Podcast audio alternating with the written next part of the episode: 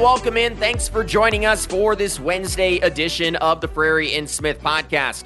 We're excited to continue talking Sunbelt football, but before we do, we wanted to remind you to go back and listen to our last episode where we previewed the top 10 Sunbelt quarterbacks heading into the 2023 season. And here's a spoiler we're going to talk a lot about one of them on today's episode. Today, on episode 77 of the show, we're really excited to welcome one of the biggest additions to the Sunbelt this offseason, Coastal Carolina head coach Tim Beck to the Frary and Smith podcast.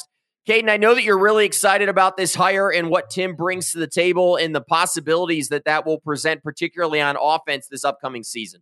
Yeah, when you look at Tim's background, there's really no denying his resume and how impressive it is looking at all his stops and what he was able to do on the offensive side of the ball. And historically, when you look at this Coastal team the last couple of years, they've done some great things on the offensive side of the ball too. So really excited to have the opportunity to pick his offensive brain, kind of get an idea of what this Coastal offense that's been so successful, how it could look different, how it could look the same possibly heading into this season. Hey, it could be the greatest show on teal turf in college football. We'll gain a little bit more on Tim's career. Tim began his coaching career at the high school level all the way back in 1988 after a brief career at Central Florida. After numerous stops, though, over the past 20 years, he finally landed that coveted title of offensive coordinator when he was promoted by Bo Pelini at Nebraska in 2011. Since that 2011 season, he's held that or a similar title at four Power Five schools, including Ohio State, Texas, and most recently NC State.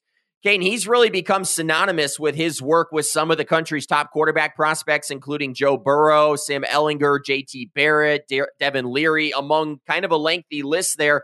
On December 4th of this past year, he was announced as the fourth head coach uh, at Coastal Carolina following the departure of Jamey Chadwell and now, Kaiden, he will take over a program that has had more wins than every college football program not named Alabama or Georgia since 2020. Kaiden, he had a great, or we really had a great time talking with Tim Beck on this interview. Give our listeners a quick preview of what they'll hear from Tim during this interview. I never lie to our listeners, and this interview just has about everything in it. We talk about football on the field. We talk about his journey to this Coastal Carolina job. We talked about even things like name, image, likeness in the transfer portal and his ideas on that. And of course, getting into some of his stuff off the field and what he enjoys outside of football. So without further ado, let's get to our interview with new Coastal Carolina head coach, Tim Beck.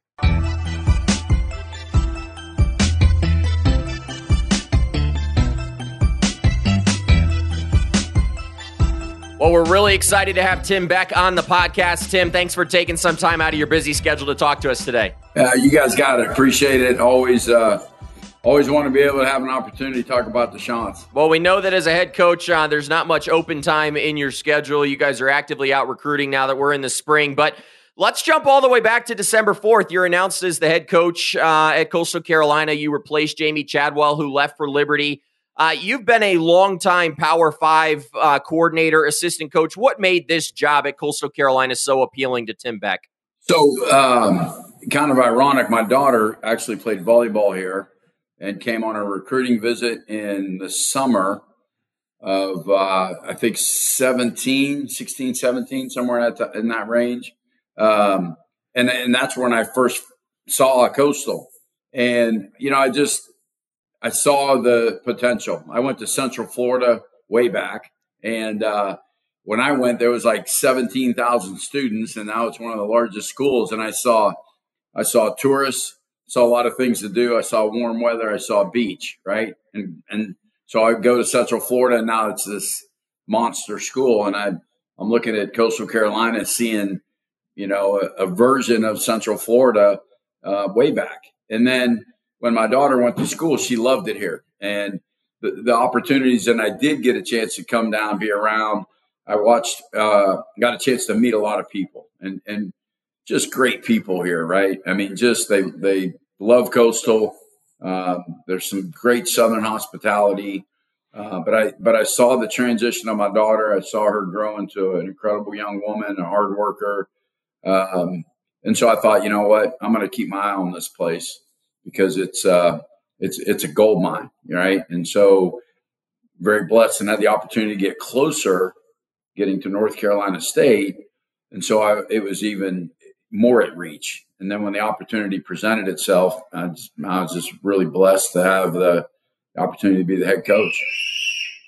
That was good. Noah touched on the first question about your experience. You have over 18 years of experience at the Power Five level, including 12 as a coordinator, and now you're the top guy of a college program, the top first head coaching job of your career. What's been the biggest challenge early on, and what's been the most rewarding part so far? So the biggest challenge, I tell my wife this. She said, "How? What's different?" I said, "I got to stay out of the assistant coach's way. That's the biggest thing, right?" So the years that I've been a coordinator, one of the things, you know, the coordinator has a plan. He's got a way he wants to do things, right? He's got and then, you know, the head coach, it's his program. So when they come to you and start telling you, what about this? What about this? What about this? You feel as a coordinator like you're obligated to, uh, okay, this is the head coach. He's telling me what to do. I need to do it. Right. And so it takes away from that. And as a coordinator, I felt like at times you're more worried about doing what the head coach wants to do than you are trying to have the, the best plan, the best success. Hey, let's score touchdowns kind of deal. So the, the biggest challenge for me, stay out of their way. Our really good guys, let them go do their job. Um, you know, it's just it's rewarding to be able to give back. You know, I've I got into coaching because I I love to mentor kids. I love to to be out on the grass and and feel the sun coming down, man, and going out there and and seeing a plan come together and watch guys execute it and have success. And everybody's hugging each other and they're jumping around and they're having a great time when they see that work, right? And when they don't, how they got to get picked up. And and so that's my job to mentor them, to teach them, to guide them. And now I got a chance to do it with coaches. I, from all the experience and the schools that I've been at, and the people, the ads, the coaches, the assistant coaches, the players, the, the people I've been around, to see that and to share those stories, to share that experience with them. That maybe one day that they could carry that on, and that's probably the most rewarding thing for me right now. Yeah, I think that's really neat. Uh, you know, we hear a lot about coaching trees in this industry, and now uh, Tim Beck gets to build his coaching tree out uh, moving forward in the future. Uh, Tim, you take over for Jamey Chadwell, who was a great coach during his tenure at this Coastal Carolina program. He built a championship level program with probably one of the most unique uh, cultures in college football. Uh, since you've taken over this job, how have you balanced kind of that past history from your predecessor with also bringing kind of your unique flair to this program? Yeah, so he did. He did an outstanding job, and and I mean, I one of the first things I told the the staff when I got here, and even the players, was thank you. You know, just what a tremendous job they've done for Coastal Carolina, the community, the fan base, the the students, um, and certainly you want to build on on what not only Jamey and Joe Moglia and, and Coach Bennett over the years, in the 20 years existence of football, they've won nine championships.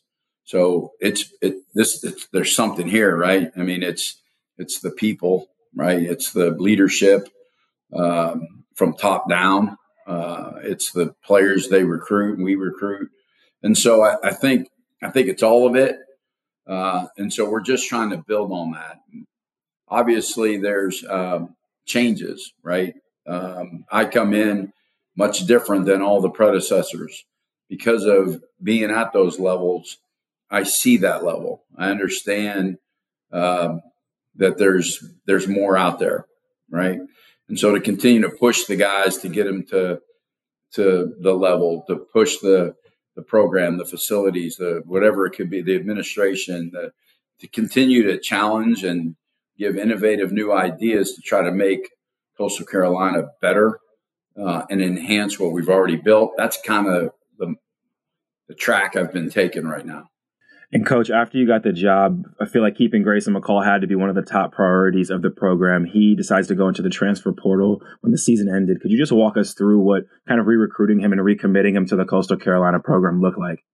Yeah, so obviously he was uh, by far the best recruit we signed. I don't know why we didn't get higher recruiting rankings. I mean, I don't know anybody signed a better player than him in the country. Like, but um, yeah, you know, I I knew of Grayson uh, before actually, just because I've watched him play. Because again, my daughter and and uh, being a volleyball player and football, they they there was a lot of uh, connection with the two of them. So I kind of knew of him and watched him being at North Carolina State. He's from North Carolina.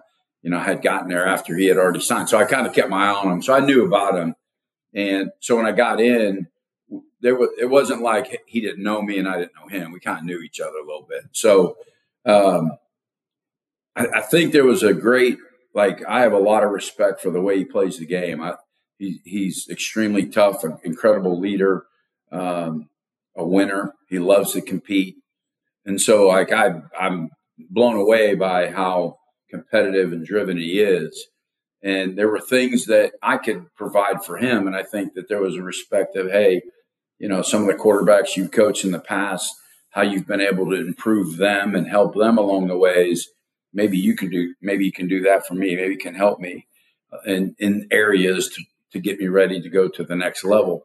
So i think there was a mutual connection immediately because of that uh, he loves coastal i don't think he ever really wanted to go but i think um, as anybody would you had to you had to put dip your toe in the water and see kind of what was out there and what was going on and because that's the way of the world right now and and how do you not how do you not? And so I think everybody respected that about it.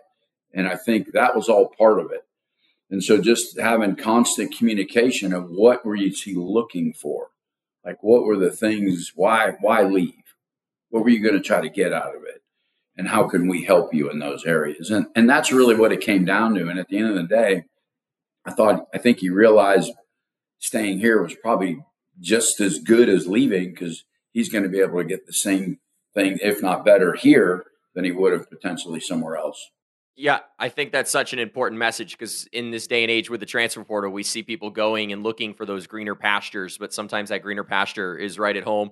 Uh, it is also good to confirm that he pisses teal. I know that that's been talked about, so yes. that, uh, that's good to hear.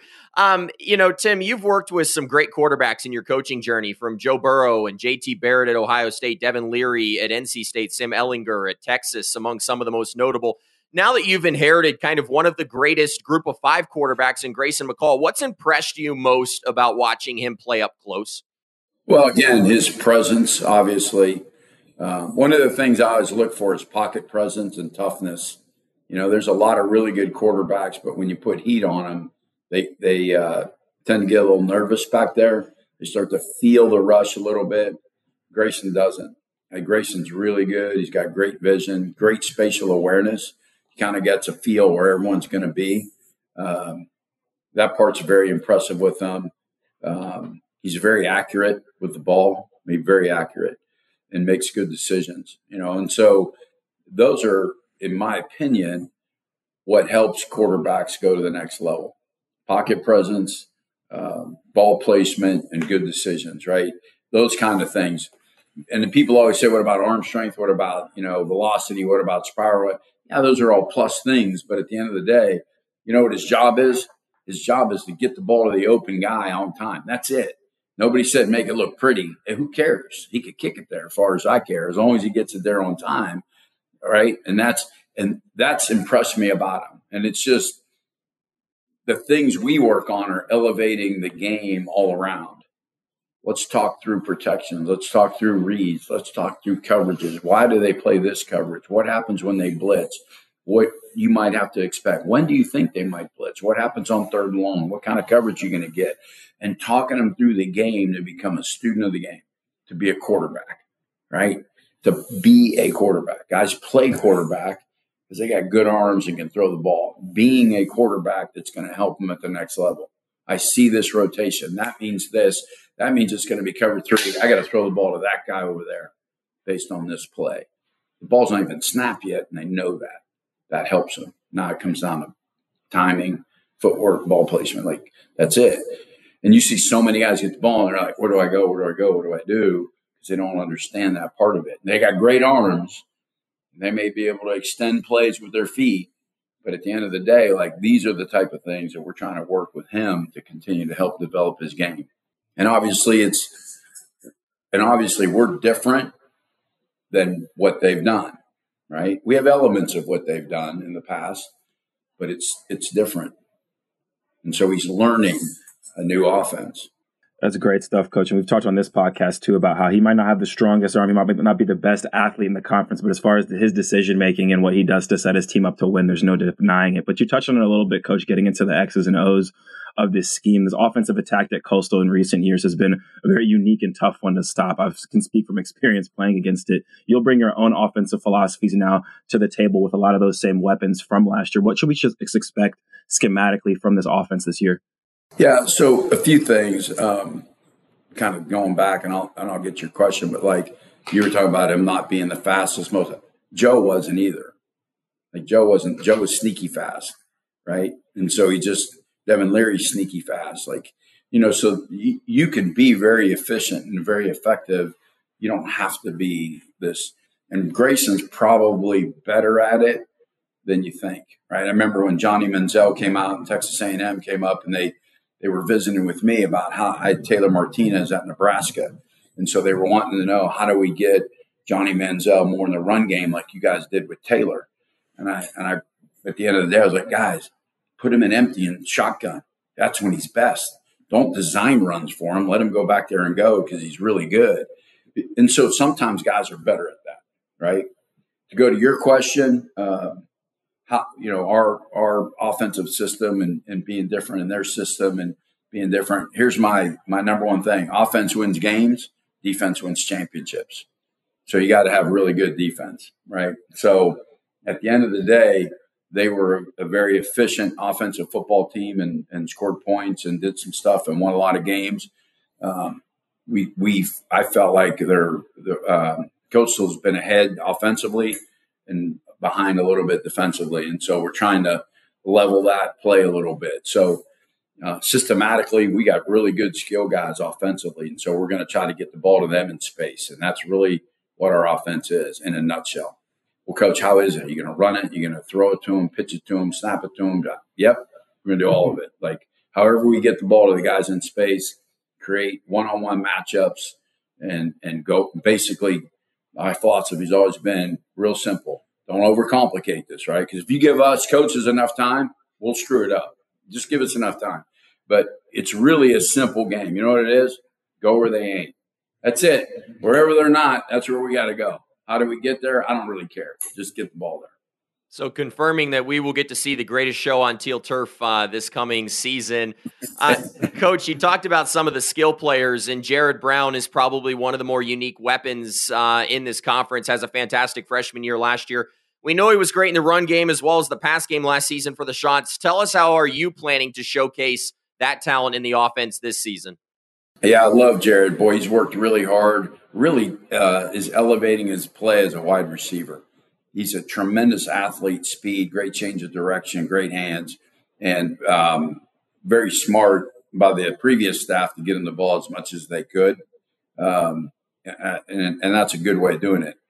We'll be very similar, right? I think he's a dynamic player, big play capability to get him the ball. Um, the thing that that I like, what I see of him, is he's working at his craft. He's learning to become a really good wide receiver, how to use different techniques, fundamentals to get off man coverage, set set guys up, routes, learning zone. You know, we're trying to teach a little bit more of the whys for our guys offensively and defensively, as opposed to, hey, run this curl at 14 yards and come back. Like, here's what we're going to do, and here's why we're doing it. Here's why the space is important. And so that takes longer, right? Takes longer. It's a lot easier to tell a guy what to do, and he just goes out there and does it then you start telling them the why, right? And so I think at the end of the day, your communication gets better, your ability to adjust gets better, right? When they understand why, because their communication gets better, they come back, coach, he was doing this. I, I, I need to do, as opposed to, yeah, I ran my curl. I know you went outside. You need to go inside release on that. Oh, I do? Well, you said 14 yards on a curl. Like, so that's, we're trying to get that part. And he's really adapted to it and really refining his game. Coach, I'm a former defensive back, and you brought it up a little bit before with the defense last year, so I think it's cool to bring it up. But the secondary struggled a little bit last year. This is a defense that gave up the most yards in the air per game in the conference, and you lose important players like a Jordan Strong and a Lance Boykin in that secondary. But you bring Craig Naivarin, who has that secondary experience coaching it on the defensive side of the ball, and now being an experienced defensive coordinator. How big of an emphasis is that group, maybe the defensive back unit this offseason and getting that group right? There's no doubt that is. Um, and so our our uh, emphasis has been there. Our emphasis for defense has been tackling, uh, running to the football, and creating turnovers. Think that's the biggest thing. I went in the spring ball with with not a lot of uh, define goals. Hey, we got to have it too deep. We got to do like now. The biggest thing for me was on defense. We got to we got to we got to be tougher. We got to we got to uh, run to the football. We got to create turnovers. We got to be better on the back end, right? We got to be great tacklers. Like I, I can't emphasize that enough. To me, the really good football teams tackle right? Because the game is a space game. Everybody's going to get the ball in space. Everyone's going to listen. It's not about completing passes and yards. It's about keeping them out of the end zone. And so teaching them the game of football too is, is part of what we're doing defensively to help them. Why is this guy split like this? Why, what do you think you're going to get on third and medium? Why? You know, and, and just helping those guys. I've seen a tremendous amount of improvement on our team defensively.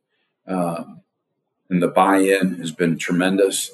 I'm, I'm excited the direction that it's going. Right, I really am. I think that we have some really good, solid players defensively, but there's there's still a lot of competition and spots to fill. Tim, uh, your squad just wrapped up your first spring practice as a head coach. Now that you've had the opportunity to maybe step back, reflect, and maybe even look at some film, what impressed you most about your team this spring? They love football. They love playing football, man.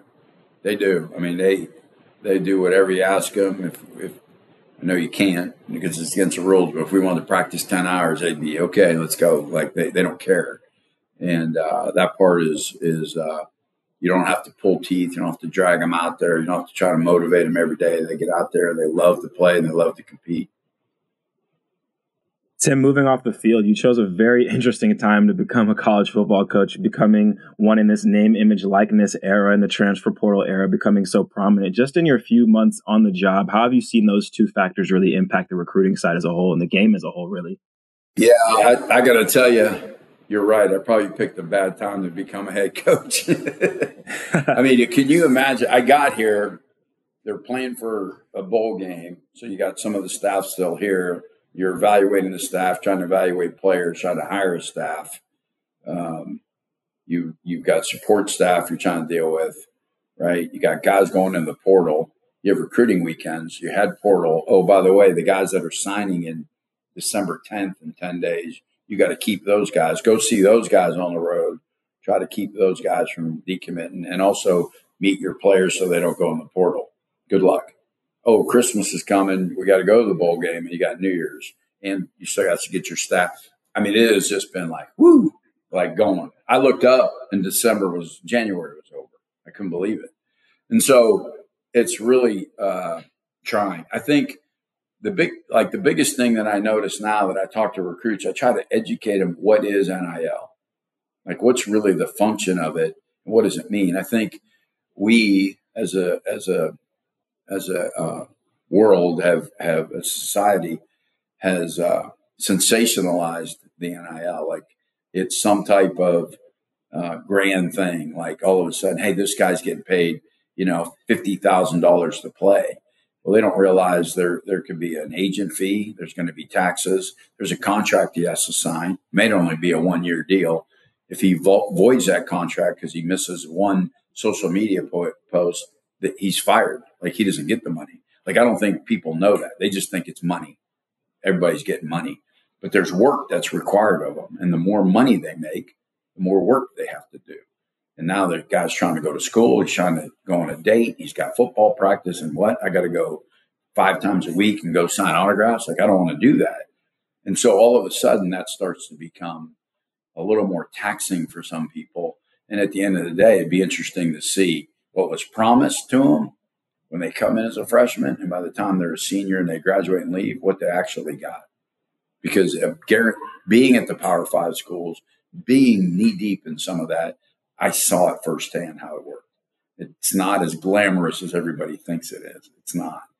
Um, obviously, there are schools that abuse it, right? They're, they're using it as a recruiting tool. It's not. It's for the student athletes that people use their name they use their image or likeness, and they're allowed to benefit from that, right? All social media, all these influencers on Instagram and all these type of things like are out making money. They have the right to be able to do that too. And so, um, all for it. I think it's great when used in the right context. Um, and then you know obviously you have the transfer portal, so you're dealing with that, and it's an interesting dynamic that's taking place in college football right now because you have a lot of guys are getting agents in NIL, and the agents are contacting schools if they represent a player. Hey, my guy would leave if how much you willing to buy him for, type deal. Or they call the the parent or the high school football coach, and they alert the high school football coach, hey, you know, Joe Smith at X university, he, he'll get in the portal for the right money.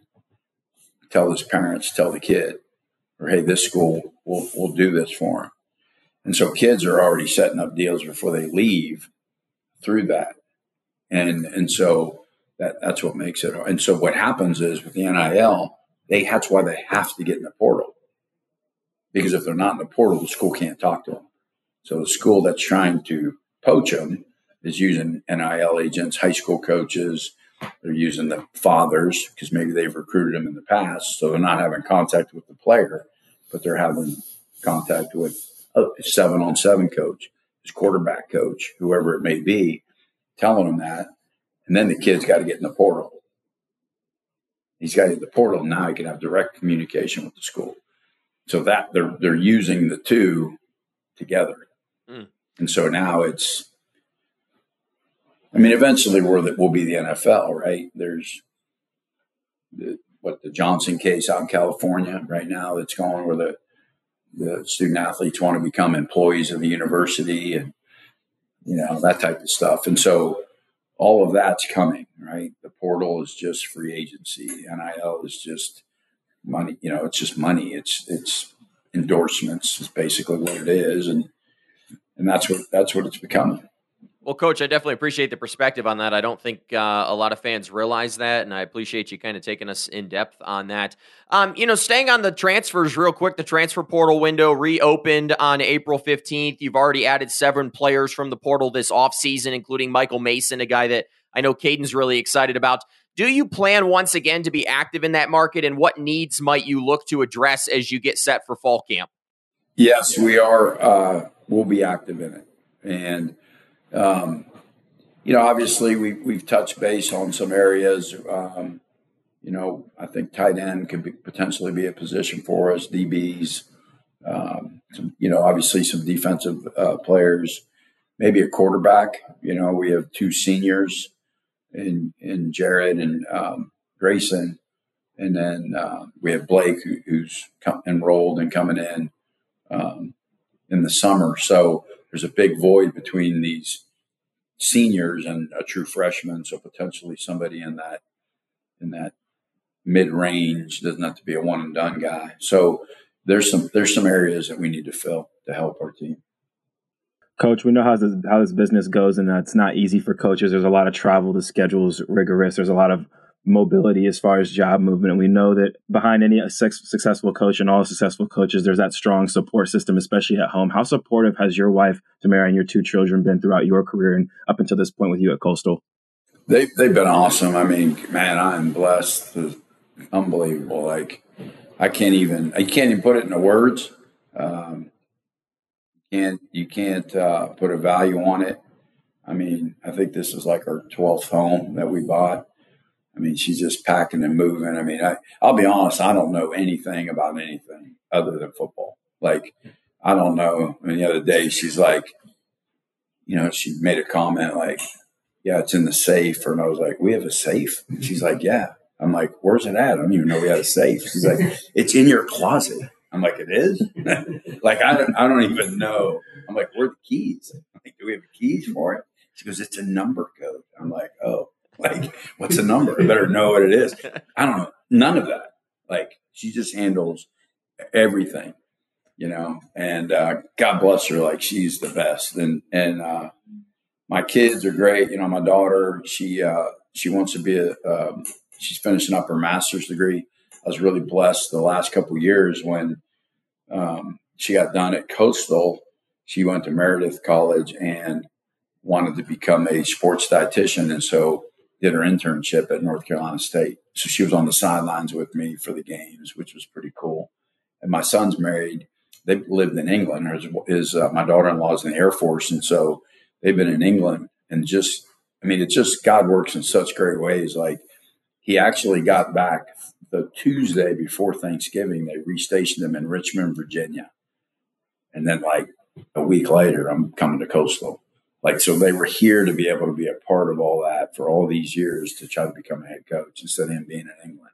Like it's so, it's so cool how that works. But they've been awesome.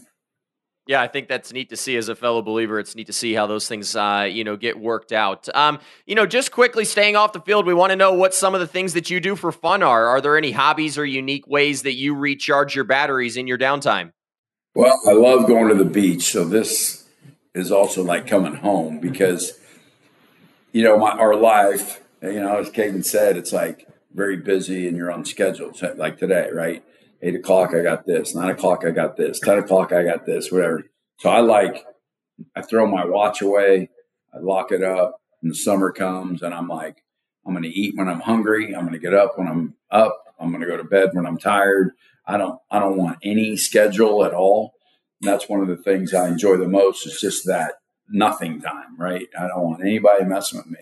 But I, I occasionally golf, you know, and I I enjoy being outside. Like I'll play golf. I'm not very good, but I like being with the dudes, right?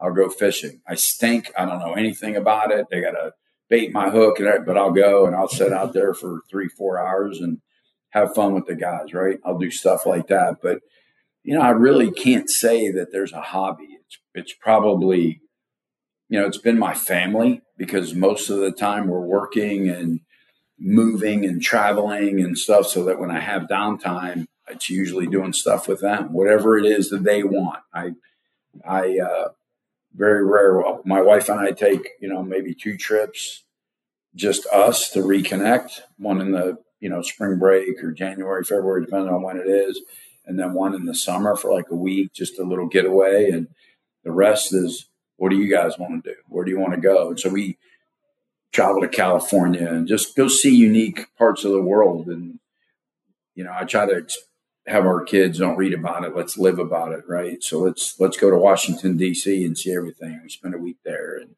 you know, so just stuff like that we do, and we just have good family time doing that. And it's got a lot of great memories, a lot of great memories. That's about it. It's not very flashy. Coach, as someone who spent a lot of time on a golf course without a lot of golf skill, I can confirm that you're you're definitely one of the boys and a team player. But last question that we'll leave you with: We've asked almost every guest on the show on this podcast this question, but if you were a, baseball player, a WWE wrestler, your walkout song, we've asked every player. It's more of a student athlete question, but we want to know what would Tim Beck's walk up song be if he were getting introduced? That's a good one because it's different than what my favorite song would be. I like the Boys of Summer from Don Henley, but I don't know what my walk up song would be. Never thought about that. Maybe I don't know. Like I, you know, you know, maybe like I I listen to some ACDC, maybe Thunderstruck. You know, I mean that's that's always a good one. I it kind of gets me going a little bit. You know, any ACDC song, right? I, you know, I like I like uh, Metallica's. You know, like Virginia Tech, what they listen to in the opening. I kind of like that. Enter the Sandman. That's a good one. I'm, I'm kind of I'm a eclectic music guy, but in terms of it, it would be something to that kind of headbanging, rock and roll, guitar screeching kind of song. Maybe that.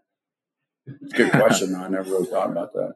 Yeah, I think we're going to have to go with that. Maybe some ACDC uh, coming out of the tunnel well, this fall. Maybe even grow. Uh, yeah, there you go. We can even uh, maybe grow the mullet out at some point as well, uh, like coaches have done in the past at Coastal. Well, Tim, we really appreciate your time today. I know you got a busy schedule. We appreciate you taking some time out, allowing us and our listeners to get to know you a little bit better. And I know we're all excited to watch this Coastal Carolina program this fall. I appreciate you guys. Any anything you guys ever need, hit me up.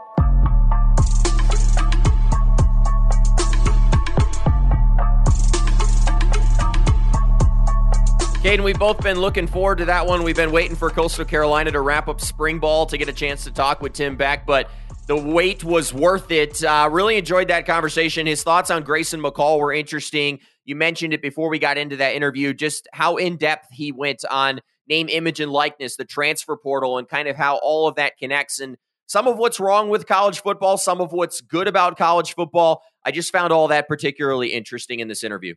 Yeah, we obviously have our banter amongst ourselves and amongst each other and in the media about name, image, likeness in the transfer portal and just the implications and the changes that's caused to college football. But hearing it coming from the perspective of not only a head coach, but someone who's now a new head coach who has seen the industry over the years and is now stepping into this new role and facing those new challenges head on. It was great to hear his perspective about it. And I think now that we know some of the things he said is going to be interesting to maybe in the future talk to some more head coaches and hear what they think about it, as well as seeing in the next couple months and years if it plays out the way he's saying it will for sure at the college level. Yeah, that is uh, particularly fascinating and a storyline to keep our eyes on moving forward.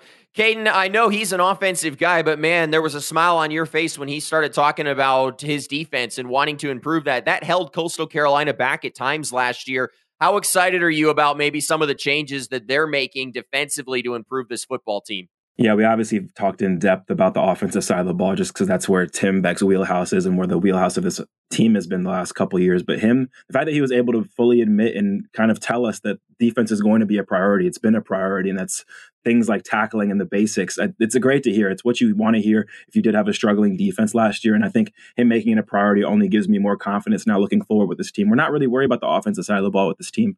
But moving to defense, there are some concerns, and it sounds like he's going to address some of them he already has in spring, and maybe we'll even address some of that in the transfer portal moving forward as well. So very excited to see how this defense shapes out with him making it a priority despite being an offensive coach. Yeah, it certainly will be interesting. You kind of feel like that's what held Coastal Carolina back from a really good season last year, maybe a Cotton Bowl bid, at least a Sun Belt championship. Uh, so it will be interesting to see if they can get those things cleaned up. Well, that'll do it for this loaded episode of the Frary and Smith podcast.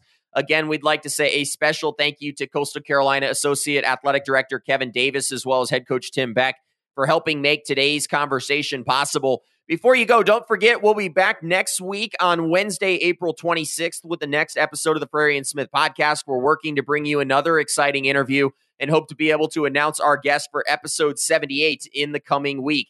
That'll do it for us here at the Frary and Smith podcast. As always, if you like today's episode, please like, rate, subscribe to the show wherever you get your podcasts. It really helps us and the show out. We'll continue to be here all off season, keeping you up to date with all the latest happenings from around the Sun Belt Conference. So for Kaiden Smith, Richmond Weaver, and Brett Jemis, I'm Noah Frary. We really appreciate you spending time with us today. Well, that's goodbye for now. We'll talk to you again soon.